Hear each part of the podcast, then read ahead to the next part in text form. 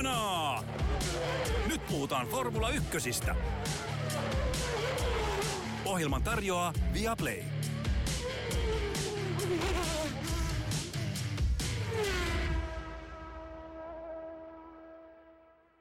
Väliviikkoon lusittu on aika siirtyä uuteen GP-viikkoon. Mennään toki jo viikon alkupuolta, kohta ollaan jo Singaporessa täyttä häkää ajamassa. Euroopan kiertue päättyi Aasia-vuorossa. Singapore ja Japanin Suzukan GP ajetaan seuraavan kahden viikon aikana.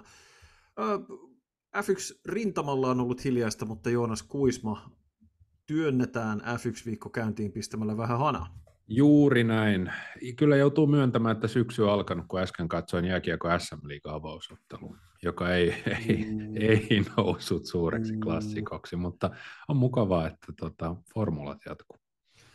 Joo, kyllä. Tota, onneksi viime viikonloppuna minua piti lämpimänä se oikea jalkapallo, eli amerikkalainen jalkapallo, NFL on täällä taas. Syksy on tietysti monien sarjojen alkamisaikaa. Minä tosin jääkiekkopuolella keskityn lähinnä siihen ainoaan oikeaan niin mestikseen.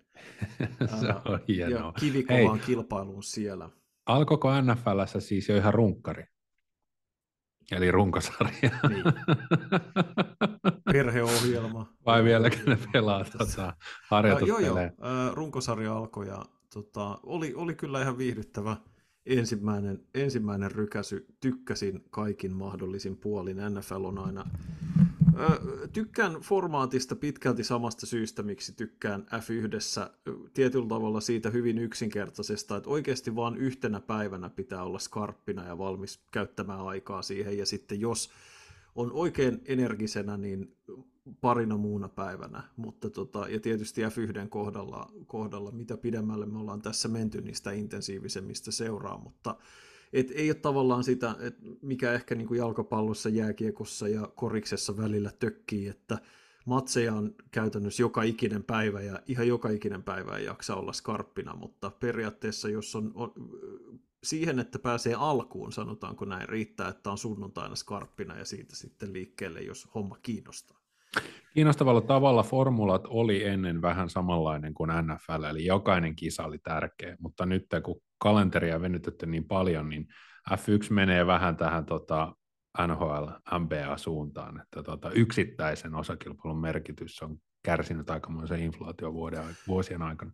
On joo, siis, tai sanotaan, että silloin kun on tämmöisiä kausia niin kuin nyt ja, ja me tavallaan tiedetään mestari jo, jo niin hyvissä ajoin, niin silloin tietysti siihen tulee vääjäämättä toi efekti, mutta jos sitten me mietitään sitä toisinpäin, että 2021 jolloin Verstappen ja Hamiltonin mestaruustaistelu meni ihan loppuun asti ja silloinkin taidettiin kuitenkin 21-22 jotain kisaa ajaa, niin kyllähän se ei siitä, ei siitä pystynyt irti päästään siitä draamasta, että siinä mielessä se, mitä tarvitaan, niin kuin mikä tahansa hyvä, hyvä urheilukausi, niin, niin tarvitaan sitä, että kilpailu on, on tasaväkistä ja, ja tiukkaa, että pohjoisamerikkalaisissa lajeissa ja, ja niissä formaateissa tietysti pudotuspelit on semmoinen suuri tasottaja, että ennen kaikkea kerrasta poikkiformaateissa kuka tahansa voi koska vaan lähteä laulukuoroon, mutta F1 toistaiseksi pudotuspelejä ei ole mukana, joskaan. Mä en olisi ihan hirveän yllättynyt, jos me nähtäisiin sekin jossain vaiheessa, sillä että Alfa Tauri puto sitten juuri, että saa osallistua Japanin gp tai jotain muuta tuollaista, mutta, mutta tämä tietysti vitsi, vitseinä, mutta siis tätä formaattia koko ajan vähän terästetään ja haetaan, niin mä luulen, että jotain taas uusia, uusia kommervenkkejä keksitään, ja kommervenkeistä tuli mieleen sprintitkin jatkuvat taas Aasian kiertueella, ei tosin Singaporessa tai Japanissa vielä, mutta Katarissa about kuukauden päästä mennään taas niidenkin osalta. Mutta äh, hypätään Singaporen gp ensi alkuun, ennen kuin voidaan tehdä sitten loppupuolella uutiskatsaus. Ähm, eli, eli nyt tosiaan siirrytään Euroopasta ja suhteellisen vauhdikkaista kisoista Singaporeen, joka on aika semmoinen vanhan koulun katurata, äh, paljon 90 asteen mutkia, äh, mennään, siirrytään, käännytään yhdeltä kadulta toiselle ja, ja tota, ähm, sanotaan, että ollaan nähty paljon hyviä kisoja vuosien varrella, paljon myös hyvin puhuttaneita kisoja. Turva-auto on lähes auringonvarma takuu Singaporessa, kun ajetaan kaikenlaista draamaa. Ja tänä vuonna oman mausteensa tuo se, että rata on merkittävästi lyhyempi kuin aikaisemmin sen takia, että siellä Singaporen Marina Bayn alueella tehdään parannustöitä, rakennustöitä, joiden takia viisi mutkaa laskujeni mukaan tai muistini mukaan oli ää, poistettu radasta mutkista 16-19 ainakin eliminoitu ja mennään suoraan. Ää, eli, eli pikkasen lyhennetty osuus tällä kertaa. Tallien arvion mukaan kierrosajat saattavat olla jopa 10 sekuntia nopeampia kuin aikaisemmin. Se on ihan kiinnostava muutos, että vähän tälle viime hetkellä tuli semmoinen tieto, että hei by the way, ää, jos ette ollut kiinnittäneet huomiota, niin nyt ei ajetakaan samalla radalla täysin kuin aikaisemmin.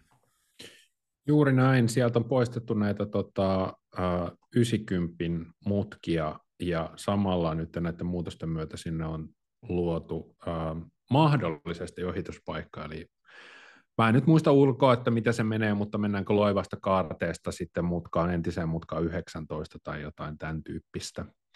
Ja tota, siihen ainakin Pierre Gasly veikkaili, että tota, ää, siinä voisi olla ohituspaikan mahdollisuus.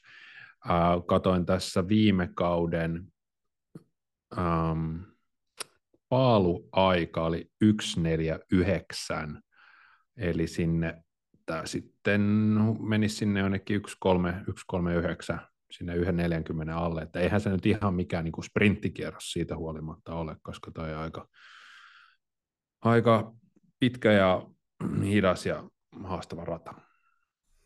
Joo, ähm, tota, arvioiden mukaan GP-blogissa, joka nyt tota, heidän arvioistaan en mene takuuseen, mutta arvioivat, että noin 1.27,2 odotetaan olevan paaluaika joidenkin niin analytiikkamallien mukaan, eli, eli siis hyvin, joo, hyvin paljon nopeampi. Mutta katsotaan, äh, katsotaan, miten sen suhteen käy. Ennakkosuosikki lienee taas vanha tuttu Max Verstappen, kuten Fernando Alonso sanoi mun mielestä aika äh, asia ei voisi ehkä ytimekkäämmin sanoa, että Red Bull on jokaisessa asiassa kaikkia muita talleja todella paljon edellä. Ja, ja se on ehkä niin kuin suorin tapa sanoa, että kyllä ne varmaan kaikki kisat tällä kaudella voittaa. Niin, se on kyllä mielenkiintoista nähdä. Red Bull on tässä väliviikon aikana sanonut, että kyllähän se nyt alkaa pikkuhiljaa. Ei välttämättä äänen lausuttu tavoite ole, mutta varmasti viikko viikon perästä, niin äh, tallissa aletaan, aletaan laskeskella, että tässä on kahdeksan skabaa jäljellä. Että tota, kyllä se niin kuin salamaniskun tai banaaninkuoreen ajamisen todennäköisyys koko ajan vähenee. Tai no, ei ehkä vähene, mutta kisat alkaa loppua, jos tota, haluaa, haluaa Red Bull, Bullia tota, sen voittaa, sen kaataa. Toinen keskustelu, mistä, mistä tässä on puhuttu tällä viikolla parissa eri mediassa on ollut se, että, että voisiko joku toinen kuljettaja pystyä tähän, mitä Max Verstappen on pystynyt Red Bullilla tekemään ja voittamaan kymmenen voittoa. Ihan hauska tämmöinen hyvän, hyvin hiljaisen viikon puheenaihe. Mitä sä Janne ajattelet? Mä ajattelen siitä näin, että jos joku näistä ihan absoluuttisista huippukuljettajista olisi ollut tallissa yhtä pitkään kuin Verstappen, ja joka olisi tavallaan omaksunut kaikki sen auton eri käyttäytymisen ominaisuudet yhtä hyvin, se voisi olla mahdollista, koska kyllähän me ollaan nähty siis Lewis Hamiltonilta lähes Kyllä. saman tason dominanssia Kyllä. parhaina aikoina. Ja sitten tämä tallikaveri debatti me voidaan ehkä, ehkä sit jättää jossain määrin omaan arvonsa, mutta totta on se, että useampi maailmanmestari on ajanut hänen tallikaverinaan vuosien varrella, että ei ole yhtä helppo voittaa niin suurta määrää kisoista, mutta sanotaan näin, että siis kyllä mä pitäisin sitä mahdollisena, mutta ei se, ei se missään tapauksessa sanottua ole, että siihen istutetaan Alonso tai Norris tai Hamilton tai joku muu, että se olisi vaan sillä selvää, että sitten painetaan miljoonaa ja voitetaan kaikki kisat, vaan se nimenomaan vaatisi hyvin samanlaiset olosuhteet kuin Verstappenilla ja sen, sen lisäksi myös sitä niin kuin täydellisen pysäyttämätöntä ja kyltymätöntä vaatimusta voittaa ihan koko ajan.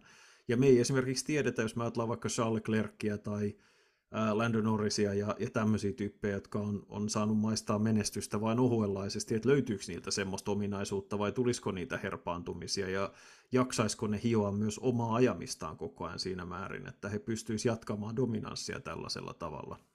Kyllä, mä uskon kanssa, että Lewis Hamilton pystyisi siihen, hän on sen, hän on sen todella äh, vastaavalla tavalla ylivertaisessa autossa äh, pystynyt näyttämään. Äh, mä en usko näihin muihin nuoriin kukkoihin, heillä ei ole, eivät ole joutuneet olemaan siinä paikassa, jossa Max Verstappen on, jossa se auto pitää tuoda ykkösenä maaliin, koska se on paras ja olemaan niin jäätävän hyviä siinä, ää, kuin mihin, mihin hollantilainen nykyään pystyy. Ja sitten taas Fernando Alonso, mä en, mä en tota, mä uskon, että hän voittaisi Red Bullilla maailmanmestaruuden, mutta mä en usko, että hän pystyisi ihan samanlaiseen dominointiin voittamaan kymmentä kisaa putkeen ja niin edelleen. Joo, ei se, ei se tota, toi on ihan käsittämättömän kova saavutus, että Toto Wolfilla on tietysti aina ketu häntä kainalossa, kun hän yrittää vetää mattoa siinä jalkojen alta, että Mercedes ei halua antaa senttiäkään, senttiäkään periksi tai ilmatilaa niin kuin näille, näille puheille, mutta ne on aika happamia marjoja kenelle tahansa ketulle tota, nämä jutut, että se on, sanotaan näin, että vaikeita se olisi, mä ollaan samoilla linjoilla, mutta ehkä juuri ja juuri niin kuin Tyli Hamilton, ehkä Alonso, Tosin Alonsokin on kuitenkin ollut vähän silleen virheille perso huonoilla hetkillä myös omalla Kyllä. urallaan, että ei se, hänen piti myös marssia 2007 maailmanmestaruuteen McLarenilla ja se ei onnistunut ja hänellä on ollut muitakin tilaisuuksia, että hänkään ei ole missään tapauksessa virheetön. Mm, ja se on nähty ihan nyt Aston Martinilla, että se on voinut mm-hmm. aikaa, jossa päätyy seinäänkin se auto. Että juuri, juuri tähän vähän niin kuin viittasin sillä. Tuli muuten vielä tuota Wolfista mieleen ihan hauskaa Aston Martinin tallipäällikkö Craig antoi pitkän äh, haastattelu Autosportille ja sanoi siinä, että häntä verrattiin siinä Williamsin tallipäällikön James Vowlesin ja McLarenin Andrea Stellaan tällaisena uutena analyyttisenä äänenä äh, F1-varikolla ja hän sanoi siinä, että, että tota, hän, hän ei missään nimessä Aston Martin ei halua siihen, että tallipäälliköstä tulee näyttelijä. Ja mä mietin, että se oli varmasti piikki sekä Toto Wolfia että Christian Horneria kohtaan. Aika hyvä. Kyllä. Kyllä mä, kyllä mä tota, joo, toi käy. Et ehkä, ehkä se on niin kuin monella tapaa ihan hyvä, että me ei niitä tallipäälliköiden radioviestejä olla sitten enää kuultu tänä, tänä vuonna. Et se oli ehkä, ehkä vähän turhankin henkeä salpaavaa kontenttia ää, kaikin mahdollisin puolin. Mulla on sulle Singaporen GPstä tämmöinen knoppi, jonka mä juuri äsken itse opin, jota mä en olisi ikinä arvannut, jos joku muuta kysyisi. Singaporen GP on ajettu F1 vuodesta 2008 asti, mutta äh, Singaporen GP ajettiin myös äh, osa tota, äh, tällaisena niin kuin F1-kilpailuna – mutta, tai Singaporen Grand Prix nimellä, mutta ei osana F1 MM-sarjaa vuosina 1966-73. Mikä oli silloin luokka, jossa ajettiin? mikä oli autourheiluluokka, jossa silloin ajettiin? Sä et ikinä tuo arvoon tätä nimeä, mä en ole koskaan kuullutkaan tämmöisestä. Mä en nyt ymmärtänyt tätä kysymystä, jos se siis oli, oliko se formulakilpailu? Vai F1-kilpailu? Siis se on formulakilpailu ja se on, sitä on ajettu Singaporen Grand Prix nimellä, mutta se ei ole no. siis ollut osa F1 maailmanmestaruutta. Ei, ei, en pysty heittämään mitään. Formula Libre.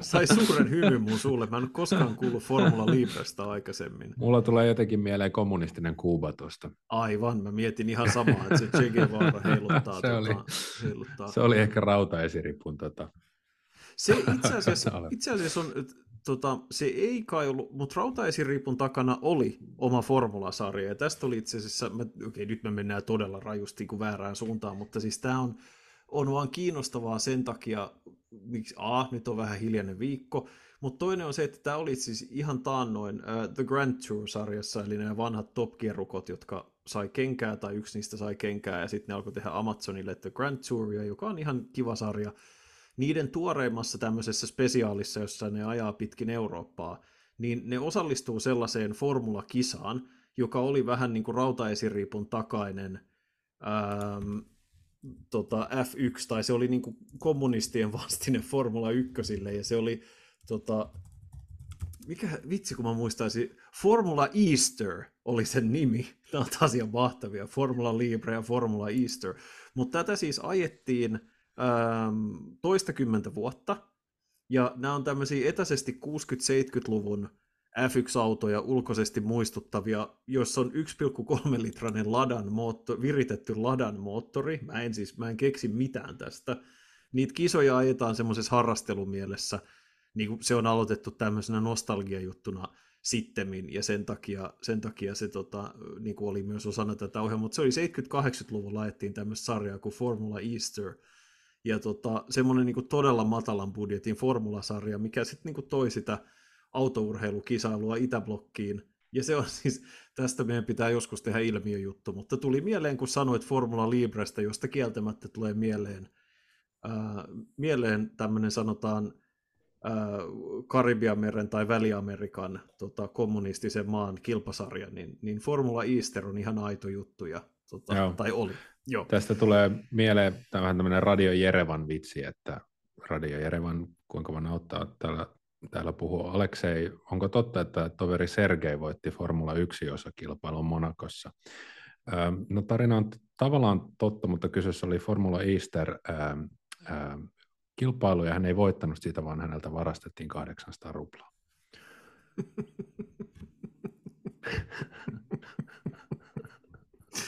No joo, close enough. mutta joo, siis pahoittelut kuulijoille, mutta siis mä toivon, että te saatte jotain tästä irti ihan vaan sen takia, että Formula Easter ja Formula Libre on oikeita asioita, jotka on joko olemassa tai on ollut olemassa. Ja se on osa moottoriurheilun moninaista rikkautta. Voittaisiko Max Verstappen Formula Easter-sarjaa? ei. ei. Siellä on oikeasti, mutta siellä, ei siellä on voittaa. kovia äijä. Ne olisi pistänyt, ne olisi pistänyt sen Nikita aika tiukoille.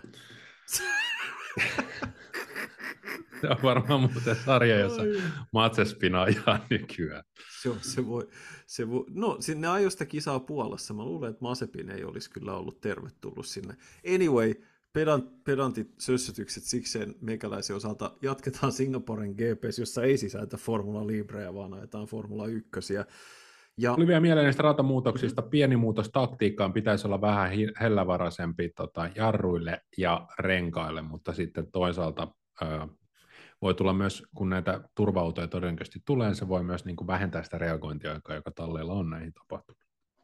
Se on ihan totta ja toi on hyvä pointti ja erityisen ilouutinen tämä äh, tota, rengasasia saattaa olla Ferrarille, jolla on ollut tosi isoja vaikeuksia renkaiden lämpötilojen pitämisessä siinä oikeassa ikkunassa. Se onnistui Montsassa erittäin hyvin, mutta tämmöisillä vähän hitaammilla, äh, hitaammilla ja renkaille raskaammilla radoilla se on ollut vaikeampaa. että jos se saa si- siitä edes pienen hyödyn, niin se voi auttaa heitä pysymään lähempänä sitä kärkitaistelua. Mutta jos mun pitäisi veikata tässä kisassa, että ketkä tulee ää, ensimmäisenä siitä häntäjoukosta, niin mun kaksi kandidaattia on Aston Martin ja McLaren. Ja mm-hmm. Mäkki on ollut näillä korkeata pitovoimaa vaativilla radoilla hyvä. Me nähtiin Hungaroringillä ja Sandvortissa, että myös tämmöisillä vähän hitaammilla radoilla se auto kulkee hyvin – silloin, kun radalla vaaditaan sitä korkeampaa pitovoimaa. Plus ne edelleen tuo uusia osia ja uusia päivityksiä niiden autoon. Ne tuo tässä tämän loppukauden aikana aika niin kuin sen ison päivityspaketin evoluutio-osia, eli käytännössä hiottuja versioita siitä, niistä hommista, mitkä toi niille tämän ison boostin, ja ne saattaa jopa tuoda osia niiden 2024 kehitystyöstä ihan loppukaudesta. Mutta mä luulen, että niillä tulee olemaan ihan hyvä loppuvauhti vauhti tässä loppukaudella, ja tietysti Astonista me tiedetään, niiden auto sopii näille hitaammille radoille aika hyvin, ja Ferrari, tämä niin mun ajatus on, että he on tästä nelikosta Ferrari, Mercedes, Mäkki, Aston ehkä sitten kuitenkin heikoimmilla. Joo, mä ostan ton ihan täysin. Alonso oli Unkarissa yhdeksäs, ähm, Stroll kymppi, eli siellä Aston oli vähän anonyymi, mutta sitten tosiaan Hollannissa niin Alonso on jo komeasti kakkoseksi äh, sekavassa, sekavassa kelissä. Et sikäli, mutta Mäkkiin, Mäkkiin uskon minäkin ja myös, myös Astonin, koska Aston on datan mukaan ollut koko kauden hyvä, hyvä hitaissa mutkissa. Mun täytyy sanoa, että jos miettii Mercedestä, niin mulla, mulla ei ole nyt ihan selvää, että millä radalla Mercedes on hyvä auto, muuta kuin Espanjassa. Siellä se oli, Kataloniassa se oli erinomainen, ja niin, se oli myös viime kaudella. Ja, ja se, mikä niin kuin kaikesta on niin absurdia, on se, että kaikesta tästä huolimatta ne on valmistajien MM-sarjassa selvästi toisella sijalla. Edellä kaikkia näitä muita meidän mainitsemia talleja, paitsi tietysti Red Bullia. Mikä on mm. jotenkin, se on häkellyttävää ja se on peukunnoston arvoinen suoritus, mutta se on se isoin juttu, mikä tällä hetkellä erottaa mun silmissä Mersun, varsinkin Mäkistä – ja Astonista, mutta ja niin kuin, että miksi Ferrari ja Mercedes, joiden pitäisi olla parempia, on ehkä lähellä samaa viivaa näiden kahden muun tallin kanssa, on se, että Ferrari ja Mercedes ei tunnu vieläkään täysin ymmärtävän, mistä niiden autojen ongelmat johtuu. Ja siitä George Russell puhui viimeksi tässä kisojen välissä, ja hän sanoi, että Mercedes on ollut ihan liian ylianalyyttinen, kun ne on käsitellyt niitä ongelmia, ja nyt ne on vähän päässyt siitä yli, että ne ei jää niin kuin vatvomaan ja hinkkaamaan niitä ongelmakohtia ja sitä, että tavallaan on ehkä vähän suoraviivaisempia toiminnassa, mutta molemmilla on ollut se niin tosi iso ongelma, että ne ei tiedä milloin niiden auto on hyvä ja milloin se ei ole hyvä. Ja Ferrarihan varsinkin on ollut tilanteessa, missä Sainz sanoi, että, he, he tietää vasta tyyliin parin harjoituksen jälkeen, että mikä niiden status on jollain radalla, mikä on ihan älytöntä. Että Mercedesellä on sitä vähän parempi käsitys. Ja taas niin kuin Mac ja Aston tietää, okei, okay, täällä me ollaan hyviä, tuolla me ollaan huonoja. Ja et, et, niin kuin me tiedettiin kaikki, että mikä se Mäkin suoranopeustilanne on ennen Montsaa. Mitään, hmm. mitä ne teki siellä radalla, ei ollut yllätys. Eikä sitten lopulta spaa. Ja toisaalta sitten näillä muilla radoilla, sit kun on ruvennut kulkea, niin sitten kulkee lujaa. Ja siksi mä luulen, että ne tulee olemaan Singaporessakin aika hyviä. Tai mietitään Spaassa. McLaren toimi kellon tarkasti juuri niin kuin Andreas Stella sanoi, että se toimii. Kun alkoi sataa, rata jääty, vähän vauhdin laski, Mäkki oli hyvä. Um, Mersu ja Ferrari yhdistää se, että he viime vuonna teki väärän konseptivalinnan ja he luotti, piti siitä kiinni ää, pidempään kuin esimerkiksi Aston Martin. Eli muistetaan, Mersulla oli tämä nollasivupodi tota, konsepti ja Ferrarilla oli sitten taas tämä kylpyammen malli, joka oli alkuun ihan hyvä, mutta jossa tuli katto vastaan kehityspotentiaalin suhteen. Ja mä voisin kuvitella, että kun nämä on nyt kesken tämän kauden tehneet aika ison tämmöisen äh, aerodynaamis-filosofisen muutoksen, niin molemmat joutuu vähän niin kuin lähteneet kopioimaan ehkä ilman, että he ihan täysin syvällisesti, ihan sieltä auton juuresta asti ymmärtää, että mistä on kyse. Mä voisin kuvitella, että he on joutuneet vähän improvisoimaan tässä, ja, ja, ja se heijastuu just, just tällaisena epätietoisuutena. Mersulla taas on kaksi vahvuutta. Heillä on erinomainen kuljettajakaksikko, ja sen lisäksi jostain syystä se auto on sellainen, että kun kisassa ylitetään puoliväli, niin se auto alkaa toimia paremmin. Ehkä se on armollisempi renkaille, ehkä se taas liittyy siihen, että kuljettajat osaa pitää huolta renkaistaan. Anyway, ja kyllä mä laittaisin siihen myös aika voimakkaan ja hyvän organisaation vielä kolmanneksi vahvuudeksi. Ferrarilla taas sitten ne liittyy enemmän sellaiseen, niin kuin sen auton yhden kierroksen potentiaali on lähimpänä Red Bullia kaikista kilpailijoista. Niin on. Organisaatiovahvuudet ei taas ole. Ei, ei, ei. eikä kuljettaja Maximum organisaationi. ja kuljettajakaksikko Siinä on mm. vähän sama kuin Ferrari-auto, että tota, ää, huiput on korkeita ja sitten kuopat on aika syviä. Se pitää paikkansa. Ää, yksi asia, jota myös pitää silmällä Singaporessa, kansainvälinen autoliitto FIA julkisti teknisen direktiivin joitain viikkoja sitten, jossa muistuttivat talleja ystävällisesti siitä, että ää, kovassa aerodynaamisessa paineessa – mikään osa auton rungosta ei saa niin sanotusti joustaa. tai mä en tiedä, onko jousto suomen kielellä oikea sana, mutta flexible body parts on, miten sitä kuvaillaan, flexible bodywork, kaikki aerodynaamiset komponentit ja, ja auton rungon osat, mikään niistä ei saa. Tästä oli takasiipien osalta puhetta muutama vuosi sitten, ja nyt puhutaan spesifisti etusiivistä. Ja siitä, mm-hmm. että miten, se, että miten tämä saattaa tuottaa etua, on asia, mikä sanotaan, että mun fysiikan tutkinto ei riitä siihen. Mutta Ai sulla tota, on kuitenkin tutkinto? Ei. Okei. Okay. Mikä tahansa, missä pitää laittaa numeroita peräkkäin, on, mulla on miinustutkinto siitä. Tota, se ei ole mun juttu. Mutta tota, tai mä yritän kovasti ymmärtää, mutta ei se vaan, mä ymmärrän joitain asioita, mutta noi on sellaisia, että mulla vaan rupeaa tuuli suhisee pään sisällä, kun mä luen niitä. Ähm, mutta joka tapauksessa on, sanotaan, että tämä on asia, joka on ollut siis F1 puheenaihe, mennään siis vuosikymmeniä taaksepäin, koska se on semmoinen asia, mistä sitten pystytään luomaan kilpailuetua, sitä on tosi vaikea valvoa, mutta selkeästi on F1-pomot on havainnut, että joillain talleilla on sellaisia etusiiven osia, joissa on havaittavissa jonkinlaista, ää, jonkinlaista tämmöistä fleksiä, koska muuten he eivät olisi tämmöistä direktiiviä antaneet, semmoisen antamiseen ei olisi mitään syytä, koska kaikki tämmöinen fleksaaminen on kielletty säännöissä. Ja julkisesti toistaiseksi Aston Martin, Red Bull ja Alfa Romeo on ainoat tallit, jotka on sanonut julkisesti, että meihin tämä ei vaikuta millään tavalla. Ja mä en tiedä, että onko se bluffia vai en mä tiedä, onko ne aidot, jotka puhuu totta. Mä en tiedä, Sano mitä vielä. ajatella. Mitä? Sano Red Bull, Aston Martin, Red Bull ja Alfa Romeo on kolme tallia, jotka on julkisesti sanoneet, että tämä tekninen direktiivi ei vaikuta heidän autonsa millään tavalla. Joo. Joo.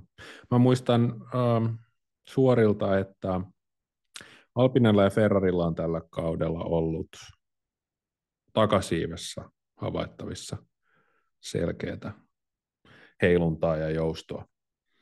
Että tota, he varmaan nyt ainakin, heihin saattaa vaikuttaa. Mutta joo, mm. ihan, ihan kiinnostava, kiinnostava nousta. Mutta siis kyllähän se takasiivenkin heilunta ja elastisuus on ollut ollut nähtävissä tällä kaudella. Joo, ja siis, lisäksi. Niin on, ja siis mä luulen, että tässä, niin kuin, mä en ole ihan varma, että viitataanko tässä niin kuin siihen heiluntaan vai siihen, että kun se, se varsinainen niin kuin osa siitä, että jos se antaa myöten sille tota, esimerkiksi ilmanvastukselle, että sitten se jotenkin tuottaa eri tavalla pitovoimaa tai on jollain tavalla aerodynaamisesti hyödyllistä. Tämä on juurikin se kohta, missä mun aivot ei niin kuin siihen riitä. Mm, yeah. Mutta tota, et sanotaan näin, että jos joku talli suorituskyky laskee yllättävällä tavalla viikonlopun aikana, niin sitten voitaneen olettaa, että he ovat mahdollisesti joutuneet tekemään jotain muutoksia, muutoksia menopeliinsä, joka on sitten tuonut takapakkia. Tämä on ehkä, se, ehkä meidän kannalta se olennaisin anti. Kyllä, kiinnostava detalji. Öö, tota niin, Yksi uutinen, joka on tietysti kiinnostava, koska se puhutti viime vuonna niin paljon, kansainvälinen autoliitto tiedotti Italian GP jälkeen, että kaikki kymmenen tallia ö, suoriutuivat kulukattosäännöistä täysin sääntöjen mukaisesti, eli kukaan ei käyttänyt rahaa yli sallittujen rajojen. Tänä vuonna ei siis tiedossa ole mitään sen tyylisiä rangaistuksia, mitä Red Bullilla oli tai muuta. Kaikki meni enemmän tai vähemmän taiteen sääntöjen mukaisesti. Se oli siis sanotaan, että mä oon ihan tyytyväinen, ettei sitä semmoista viime vuoden kaltaista spekulointia ja sakin hivutusta tuu, että ainakin on sitten näköjään kerrasta opittu. Se on tota, mä olin vähän yllättynyt, että se meni näin jouhevasti, ja sitten samaan aikaan musta tuntuu, että se Red Bullille asetettu ennakkotapaus ei sitten kuitenkaan ole ihan riittävän voimakas. Tätä mieltähän me oltiin jo viime vuonna, mutta että jos ootas nytten viime vuonna, oliko se Williams vai Aston Martin, jolla oli viime vuonna joku vähäisempi rike, Aston Martin. Että jos nyt 20 kertaa on yritetty ja vain kaksi kertaa on tyritty ja Red Bull tyri ihan kunnolla, niin se olisi mun mielestä saanut se ennakkotapaus olla tätäkin, tässäkin valossa ää, niin kuin paljon kovempi. Että jos nyt jo toisena vuonna vedettiin ihan niin sanotusti by the book, niin tota, kyllä silloin erityisesti jatkossa, niin sitten rikkeitten, niin niistä pitää rankaista ja huolella. Niin on, että tietysti niin kuin toinen, toinen tapa ajatella asiaa on, on se, että öö, se sanktio oli sen verran kova, että se pelko siitä, että seuraava saisi paljon kovemman rangaistuksen, on se, mikä pitää ne entistä tarkemmin kurissa, koska tämähän oli vähän niin kuin sellainen, että jos ää, futiskentällä tai, tai jossain tapa tulee joku yhteenotto, niin se ei yleensä ole se joka ekana tönäsee ei saa sitä kovinta rangaistusta, vaan se, joka kostaa sen jälkeen. Joo. Niin se olisi tavallaan, että okei, Red Bull sai tämän rangaistuksen, mutta sitten jos seuraavalla kaudella Mercedes rikkoo, niin ne saisi tyylin tuplasti kovemman rangaistuksen, kun ei kerrasta opittu. Mutta, tota, mutta oot siis sinänsä tämä... Tai jos Red Bull rikkoisi uudestaan. Öö, niin, no se, se varsinkin, sehän tietysti se, se johtaisi jo niin kovaan paineeseen että, ulkopuolelta, että, että tota, se nyt pakottaisi ainakin reaktio, mutta hyvä tietää, että sitä ei tänä vuonna tuu, se on raskasta, raskasta kun tuommoisia asioita joutua niin paljon jälkijunassa miettiin, että mikä, kuka on tehnyt ja mitäkin.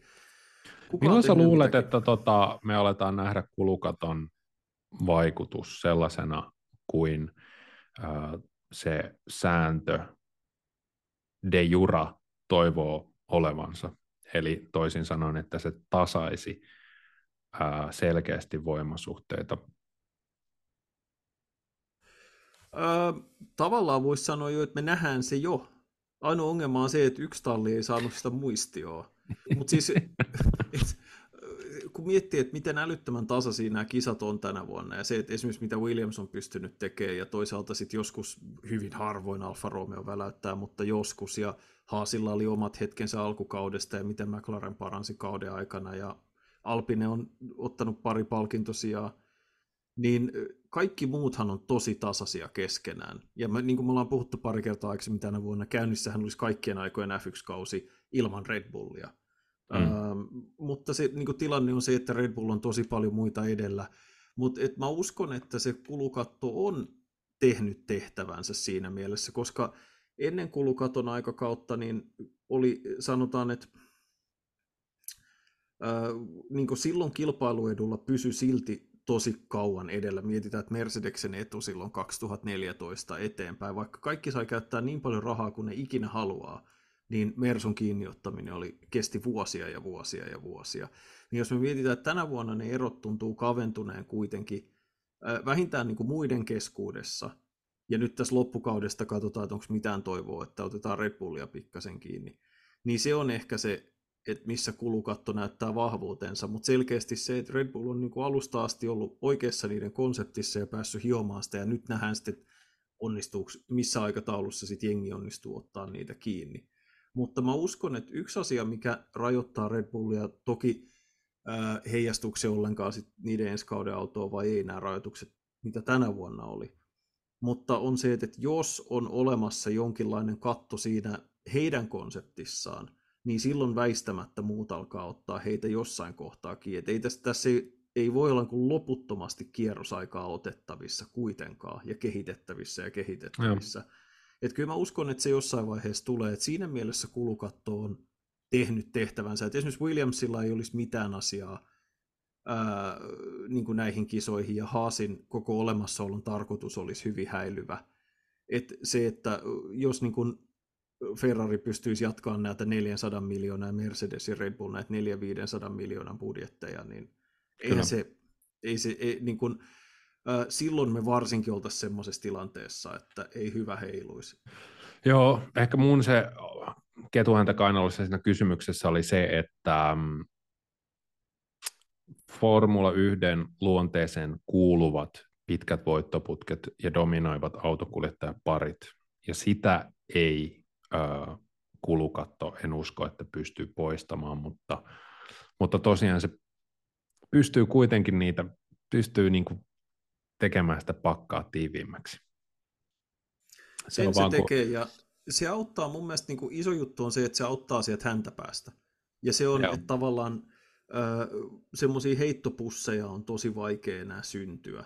Kyllä. Äh, ja sanotaan, että mun veikkaus on se, että me nähdään siis ensi kaudella ja varsinkin 2025 me tullaan näkemään tämän sääntöaikakauden parhaat ja tasaisimmat kisat, koska silloin mennään jo niin monta vuotta tätä samaa sääntöevoluutioa. Sitten tulee 2026 ja voimanlähdeuudistus tekee taas sitten täydellisen uusia on ja varmasti tulee uusia aerodynaamisia sääntöjä. Itse me nyt jo tiedetään jotain et suunnitelmissa on, että auto, auto yritetään keventää, kaventaa ja lyhentää, mikä on, se olisi täydellinen lottovoitto. Kyllä, ja kyllä. ja sitten on puhuttu tästä dynaamisesta aerodynamiikasta, eli er, erityyppisistä vähän niin kuin DRS-siipi jota muutetaan, mutta että se voisi toimia myös toiseen suuntaan, että, että joissain tilanteissa lisättäisiin esimerkiksi ilmanvastusta autossa ja niin edespäin, joka johtuu taas siitä, että koska oliko se nyt, että tavoitteena on tuottaa 50 prosenttia sähköllä pariston kautta voimasta, niin se, se vaatii, vaatii just näitä muutoksia sitten auton koko ja aerodynamiikkaa siitä tulee taas tosi mielenkiintoista ja aivan varmasti silloinkin joku klaaraa Kyllä. todennäköisesti voimalähdepuolella ää, paremmin sen muutoksen ja sitten muut, muut pari kautta siinä ää, leikkii hippaa. Siellä Joo, perässä. siis siinä, se, on, se on lähestulkoon jopa sääli, että se tulee niin pian, se on 2022 ja sitten 2026. Niin, se on musta aika nopeasti. Se on, se on aika nopeasti ja tota, siinä on puolensa ja puolensa, mutta siinä on se vaara, että kun tulee se seuraava uusjako, että joku taas onnistuu nappiin ja, ja sitten muutama muu jää jälkeen, mutta jäädään odottaa, mitkä ne uudistukset on ja tota, niin, mitä sieltä tulee. Et onneksi siinä menee, siinä menee reilusti. Si- siihen on kuitenkin vielä useampi kausi tässä aikaa ennen kuin sinne päästään ja saa, saa nähdä kyllä, että onnistuuko nämä voimanlähdetavoitteet sillä tavalla, kun F1-pomot suunnittelee. Siitä on ollut yhteys toista ristiriitaista puhetta tässä kauden, kauden mittaan. Toki nyt jo Fian puolelta sitten puhuttiin, että nämä simulaatiot, joissa joudutaan vaihtamaan alempaa vaihdetta silmään ylläpitääkseen suoranopeutta, niin on ilmeisesti vanhentuneella datalla aikaan saatuja simulaatioita ja muuta.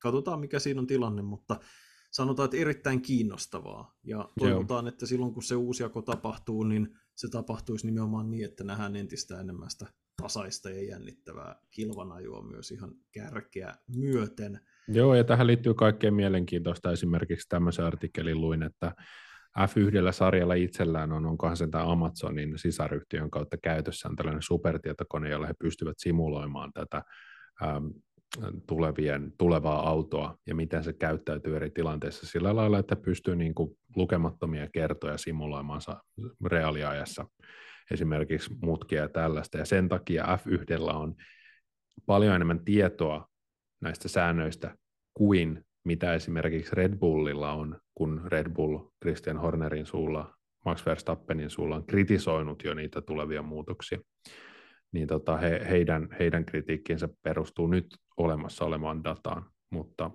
F1 taas on sitten ihan erilainen ja mahdollisesti paljon totuudenmukaisempi näkyvyys siihen. Se on mielenkiintoista.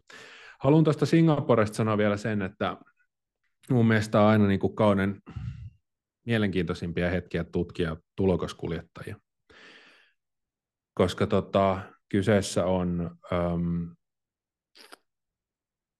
hyvin psyykkisesti haastava ja vaikea rata ää, kuljettajille. Keltä sä odotat, tietysti Oscar Piastrin lisäksi, niin keneltä odotat hyvää suoritusta ja keneltä huonoa suoritusta näistä uudemmista kuljettajista? No siis tämä on, no, no Piastri nyt on sikäli itsestään selvä, koska se on ollut hyvä melkeinpä joka radalla, mutta sanotaan, että ehkä kiinnostavin äh, vertailu on Liam Lawsonin ja Logan Sargentin välillä. Äh, koska siis Josh Sar- äh, Logan Sargent, mulla aina menee nämä kaksi Sargenttia sekaisin, toinen on futa ja toinen on formulakuski. Tota, niin Logan Sargentin niin kun, on ihan ymmärrettävä, että tulokaskausi on vaikea ja ei, ei pärjää tallikaverin kyydissä. Juki Tsunodalla oli vaikeita verrattuna Pierre Gaslyin ja niin poispäin. Se on, se on hyvin yleistä. Mutta Sargentin vaikeuksia korostaa se, että hän ei ole saanut yhtään M-pistettä ja ne ehjät kisat on ollut, ollut kyllä hirveän vähissä.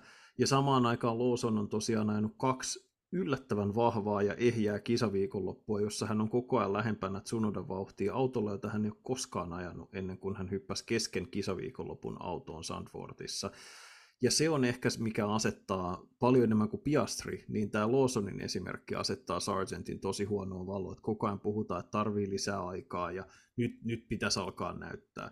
Et sinänsä niin mä haluaisin nähdä, että jos Logan Sargent tulee ensinnäkin maaliin ennen Liam Lawsonia niin, että ne molemmat ajaa autokunnossa maaliin, ja mä haluaisin nähdä, että missä tahansa on Alex Albon, niin mahdollisimman lähellä olisi Logan Sargent. Se olisi ehkä se, niin kuin, hänet mun mielestä odotetaan sitä isointa ryhdistäytymistä ja mä odotan vähiten, mutta mä toivon eniten, sanotaan näin, että tai mä haluaisin nähdä eniten, mutta mä uskon, että, että me ei, ei tulla näkemään. Joo. Toinen henkilö, joka kiinnostuksella seuraa Sargentin ajoa on varmasti Mick Schumacher. Tuosta tota, Lawsonista pitää sanoa se, että kyllähän hän varmaan sen Singaporen kisan ajaa. Uh, Ricardo oli asettanut Singaporen jonkinlaiseksi tämmöiseksi tavoitekisakseen uh, paluulle uh, Hollannissa tapahtuneen rannemurtuman jälkeen. Mielestäni ei ole vielä uh, tässä tiistai-iltana niin tiedotettu, että Lawson varmasti ajaa, mutta sitä pidetään niin kuin erittäin todennäköisenä, että eiköhän Lawson siellä kurvaile. Ja niin kuin Janne sanoi viime viikolla, niin saisi kurvailla pidempäänkin. Joo, siis näytöthän on hyvät. Ja, ja tota, mun mielestä silloin, jos, jos varsinkin Singapore, ja, Singapore on sellainen kisa, niin kuin sanoit varsin osuvasti, että se todella testaa kuljettajat äärimmille. Että jos hän siellä osoittaa olevansa niin kuin lähellä Tsunodaa ja kilpailukykyinen, niin silloin Red Bull on, on todella tiukassa tilanteessa, että kumpi on tärkeämpää se, että ää, verestellään nostalgiaa Ricardon kanssa ja kerätään sometykkäyksiä, koska se on niin siisti tyyppi. Toki nopea kuski, mutta mikä on tulevaisuus Ricardon kanssa verrattuna se, että Lawson saattaa olla, jos nämä esitykset jatkuu, niin sitä pitää vakavasti harkita kuin pidemmällä aikavälillä sit siihen Red Bullin kisapenkille. Siinä taas, missä Ricardolla ei ole ehkä niitä vuosia ihan hirveän monta jäljellä. Ja toi oli tosi hyvä pointti Mick Schumacherista, joka, joka tota, varmasti vesikielellä seuraa tätä Williamsin tilannetta, koska Williams saattaisi hyvinkin olla hänelle se niin kuin realistisin vaihtoehto paluulle nimenomaan ensi kautta ajatellen, että ei puhuta mistään Audi-kuviosta tai tollasesta. Kyllä. Mä olen varma, että Ricardo tähtää äh, lokakuun 20. toiseen päivään, jolloin ajetaan Texasissa. tota, Joo, eiköhän y- kuvittelisin, että hän on Katarissa, on, Katarissa sehän on Ricardon lempi, lempirata, siellä hän pääsee ilman Stetson päässä ja hymyilemään ja Kyllä. amerikkalainen. Eikä siis, mä haluan korostaa, että mulla ei ole mitään beefiä Daniel Ricardon kanssa. Vaan mulla on beefi kun... Daniel Ricardon kanssa. Okei. Okay. No, mm, no joo, mutta siis... Me mä... kohdataan Länsi-Uudenmaan käräjäoikeudessa. Okei, okay. aika kova joo. paikka. Onko se mikään pieni... käsittelypäivä? Se on tuossa lokakuun puolivälissä ihan pikkujuttu. Parveketupakoinnista kyse. Ah, ei enää tänä päivänä mun mielestä tunnu olevan ok tuommoinen homma. Miksi sä poltit? no joo, mutta tota, mennään, mennään eteenpäin. Otetaan yksi juttu vielä ennen kuin pistetään orkesteri tauolle siihen asti, kunnes seuraava kisa on ajettu. Singaporen gp liittyy olennaisesti myös ihan ensimmäinen aito ja oikea F1 Singaporen GP 2008 versio. Sen voitti Fernando Alonso ja myöhemmin kävi ilmi, että hän voitti suurella vie- viekkaudella ja vääryydellä tämän osakilpailun Renault silloin keplotteli Nelson Pikeen tahallisen kolarin. Asia selvisi vuotta myöhemmin ja kävi myös sitten myöhemmin ilmi, että Felipe Massalta Ferrari-kuskilta käytännössä ryövättiin maailmanmestaruus hänen siinä kisassa menettämillään pisteillä. Sivuttiin tätä aihetta aikaisemmin kaudella, mutta keissi on edennyt. Massa on ilmoittanut, että hän vie kansainvälisen autoliiton ja valmistajien yhdistyksen ja kaikki mahdolliset muut tahot oikeuteen. Hän haluaa sen vuoden 2008 maailmanmestaruuden itselleen, kun siis Bernie Ecclestone F1 Magazinin haastattelussa aiemmin tänä vuonna käytännössä myönsi suoraan, että FIA tiesi tahallisesta kolarista kauden aikana, ne tulokset olisi voitu mitätöidä, joiden vari, niin kuin voimalla massa olisi ollut 2008 maailmanmestari eikä Lewis Hamilton. Öö, mun on Joonas edelleen vaikea nähdä polkua, että miten massasta leivottaisi tässä maailmanmestari.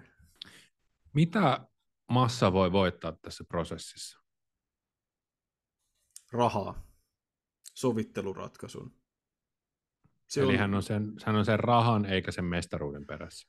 No siis mä uskon, että hän on sen ra- oikeasti sen mestaruuden perässä. Mä en epäile sinänsä hänen tota, mutta hän on myöskin tehnyt selväksi edustajiensa kanssa, missä hän on täysin oikeassa, että jos Felipe Massa olisi Felipe Massa maailmanmestari, eikä Felipe Massa läheltä piti sympaattinen tyyppi, jolla oli iso onnettomuus, niin hän olisi todennäköisesti tienannut kymmeniä miljoonia euroja enemmän sponsorituloina ja kaikkina mahdollisina systeemeinä, eikä hän todennäköisesti olisi joutunut äkkipikaa Ferrarilta tyyliin Williamsille kuskiksi, vaan muitakin tilaisuuksia olisi auennut. Että siis yleensä vaan, jos amerikkalaisista puhutaan, niin tässä ei nyt sinänsä niin paljon amerikkalaisia mukana, mutta silloinhan yleensä nämä ongelmat menee pois sillä, että ammutaan rahakanuunaa ja kyllä, sitten kyllä. Vedetään juttu pois. Mutta mun, niin siis en mä ymmärrä, ei, ei mun mielestä millään oikeusistuimella ole sinänsä oikeutta peukaloida mitään tuloksia sellaisella tavalla, että he sanoisivat, että hei by the way, vetäkää Ruksi Hamiltonin yli.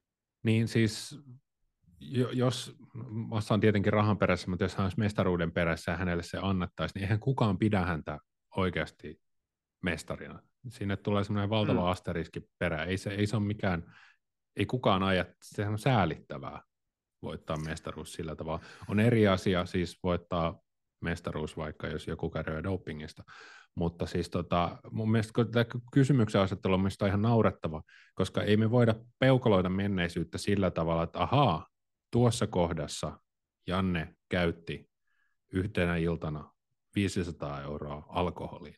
Jos hän olisi sijoittanut ne ja saanut niille korkoa korolle vuosikymmenten ajan, mm-hmm. nyt hän olisi miljonääri. Ei, ei, ei, ei se toimi niin, koska jos, okei, jos Massa olisi saanut ne pisteet siitä kisasta, niin esimerkiksi hänen painetilanteensa lopuissa kisoissa olisi ollut ihan erilainen. Se olisi vaikuttanut varmasti, jos me tehtäisiin se muutos historiaan, niin se vaikuttaisi niihin loppuihin kisoihin, joissa de facto massalla oli edelleen niin mahdollisuus voittaa se mestaruus ihan, ihan perinteistä reittiä, että tota, pidän tätä niin kuin hyvin erikoisena keissinä, mutta varmasti Felipe saa tästä hyvät rahat ja voi sitten möläytellä vaikka Michael Schumacherin kunnosta. Niin, ja siis, ja mä en, niin kuin, hänhän on hyvin tienannut F1-kuski muutenkin ja näin. Mä, en, mä ihan aidosti en usko, että hän on sinänsä rahan perässä, joskin hän saattaa jonkin sovittelusumman itselleen ottaa, mutta ää, en, en, enkä ajattele, että säkään niin ajattelisit, tämä on vaan lähinnä yleensä, miten nämä asiat ratkee, mutta siis joo, saat, joo, joo. Toi, on, toi on se keskeinen pointti just tavallaan, että kun me ei tiedetä, mitä sillä kaudella olisi tapahtunut, vaikka mass, ne tulokset olisikin mitätöity ja hän olisi ollutkin pisteiden kärjessä, niin, mm. niin tota, tai koska se todella olisi voinut johtaa siihen, että kovassa paineessa hän vaikka ajaa ulos jossain kilpailussa, tai koska Hamilton tietää, että se tarvii X määrän enemmän pisteitä, niin se olisi ajanut toisenlaisella strategialla jossain Juuri muissa näin. kilpailuissa. Et kun nämä on sellaisia muuttujia, mitä me ei voida tietää. Ja sitten tässä on ehkä se keskeisin juttu on se, että Hamilton ei ole huijannut ketään. Sitten mä jollain lailla mä sympatisoisin tätä tilannetta enemmän, jos Hamilton olisi se, joka olisi juoninut tämän kisan Joo, voittaakseen itse mestaruuden. Sitten me oltaisiin vähän erilaisessa tilanteessa ja voitaisiin sanoa, että yksi voitti huijaamalla ja toinen hävisi huijaamalla, mutta Hamilton on vähän niin kuin sellainen sattumakenraali tässä suhteessa. Hän on, niin kuin, hän on siinä tilanteessa vaikuttamatta itse siihen ollenkaan. Ja ei ole mun mielestä olisi väärin ottaa häneltä mestaruus sen takia pois. Ja, ja sitten tavallaan, jos me sitäkin mietitään, että miten se kausi silloin ratkesi, massa ajaa maaliin viimeisessä kilpailussa kotikilpailunsa voittajana ja noin 20-30 sekunnin ajan Ferrari pilttuussa juhlitaan, isä itkee, kaikilla on mahtavaa, koska Hamilton oli kuudentena eikä viidentenä ja sitten Toyotan Timo Glock hidasti ää, ja joutui vaikeuksiin ja Hamilton ajaa viimeisellä kierroksella ohi ja sai sen tarvittavan pisteen, että voittaa maailmanmestaruuden niin ilmoitetaanko me nyt yhtäkkiä, että ehkä kaikkien aikojen dramaattisin maailmanmestaruuden ratkeaminen olikin ihan vaan kaikki skeidaa. Ei, se, ei niin urheilu ei toimi sellaisella tavalla. Kyllä. Tehdään sillä lailla, että tota, mitä töidään maassa haluamalla tavalla ne Singaporen kisan pisteet ja sitten ajetaan samalla kalustolla se loppukausi uudestaan. Se on mun ehdotus. Tehdään siitä Netflix-dokumentti. Ihan mahtava idea. Heti Toi... ka- kaivetaan Timo Glock. Timo Toyota. Glock. Toyota. Kyllä. Felipenkin pitäisi kyllä vähän mennä kuntokuurille ensin. Tota, no, no. Varmaan aika monen muukin kuski, mutta Hamilton olisi ainakin teräksisessä kunnossa ja Alonso. Voi olla, että Alonso-osakkeet voisi nostaa yllättävän korkealle. joo, se olisi, se olisi kovaa kamaa. Mutta, mutta tässä siis... nyt, kun sä tota, sheimasit massaa tuosta äh, painosta, niin pitää, pitää ottaa no, vielä toi Dr. Helmutin möläytykset vielä kyllä, kyllä. tapetille. Joo. Joo, Eli Sä voit tota, aloittaa, jos haluat. Toisin sanoen, tässä oli Helmut Marko oli jälleen kerran kritisoinut tällaista oman suojattinsa Sergio Perezin niin sanottua meksikolaista mentaliteettia, jota piti öö, öö, huonona. En muista ihan täsmälleen ää, asiayhteyttä, mutta joka tapauksessa näin. Ja nämä asettuu pitkään jatkumoon Helmut Markon tämmöisessä Meksiko-aiheisessa möläytyksissä, joissa hän on esimerkiksi tehnyt um, Peresistä eteläamerikkalaisen ja selittänyt sillä, että minkä takia Peresin suorituskyky ailahtelee tai jotain, siis Meksiko sijaitsee eteläisessä Pohjois-Amerikassa.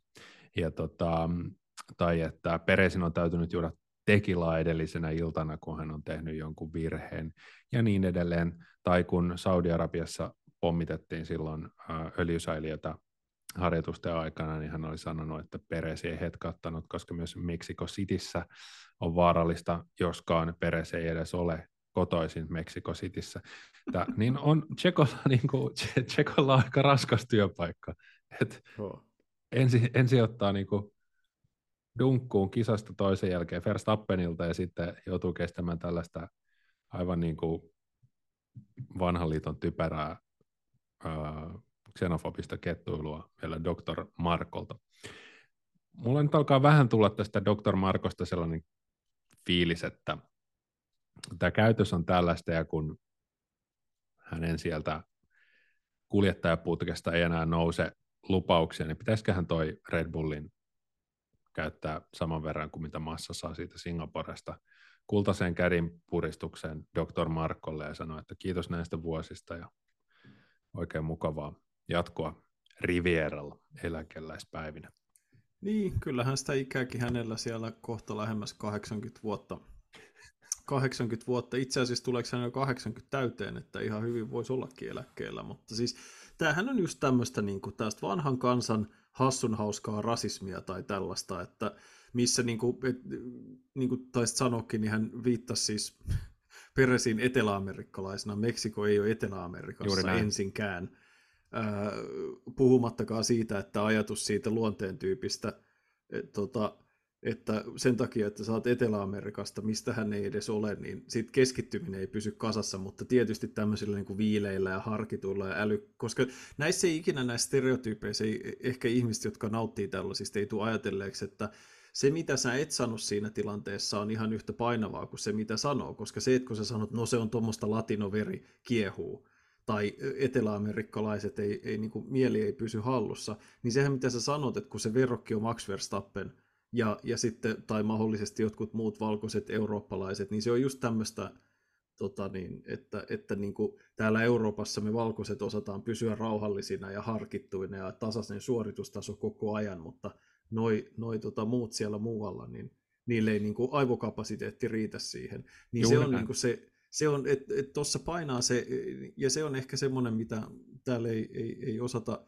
ihan riittävästi arvostaa, että se ei ole pelkästään se, että voi miten hauskaa tässä nauretaan kansallisille stereotyypeille, vaan se, mikä siinä jää sanomatta, on se kaikista persein homma melkeinpä. Juuri näin, mutta mä, itse asiassa mä mietin tätä just tuossa, kun olin kävelyllä Kajaanissa, jossa vietin vähän aikaa tuossa viikonloppuna, suosittelen kaikille, niin tota, kun suomalaista rakastaa tästä, että meillä on stereotyyppi siitä, että me juodaan viinaa, Joo, mutta kun siihen suomalaisen stereotypiaan liittyy myös se, että suomalaiset on rehellisiä, ne maksaa velkansa, ne on työteliäitä, ja sitten välillä ne menee alasti saunaan ja juo koskenkorvaa ihan sekaisin. Ne on niin kuin sympaattisia ja sulosia.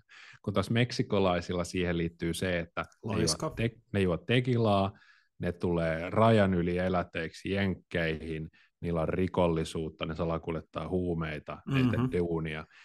Niin sen takia Joo. tällaiset stereo, meksikolaisiin liittyvät stereotyypit on haitallisia. Mm.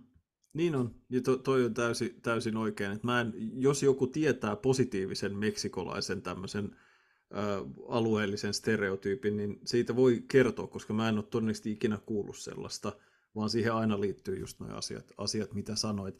Ja sitten vielä, jos me niinku täysin halutaan siihen päälle mennä tästä eteläamerikkalaisesta luonteesta, mitä ei oikeasti ole olemassa, niin Ayrton Senna oli muistaakseni ihan ok. Ja Emerson Fittipaldi. Ja Mm, Felipe, Felipe Massa. Felipe Massa Ja maailmanmestari. aika moni muu. niin, ja Rubens Barrichello. Että kyllä se eteläamerikkalaisen luonteenlaadulla on onnistuttu ajaa autoa aika hyvin aikaisemminkin. Ja myös ää, tota Hermanos Rodriguez Meksikosta, ihan sieltä tota, Pohjois- kautta Central-Amerikasta, josta Peres on oikeasti kotoisin, niin kyllä sit, niin kun, että tavallaan nämä tämmöiset näihin onnettomiin stereotyyppeihin nojaamiset, mä ymmärrän, että jos hän on halunnut olla hauska, mutta kun se ei vaan, nämä on näitä juttuja, että tämä on ollut hauskaa 15 vuotta sitten, 20 vuotta sitten, ja ei se vaan enää. Niin kuin, et se juna meni jo, ja se meni tosi kauan sitten. Paitsi jos kettuilla lahtelaisista, koska ne nyt on vaan hanurista.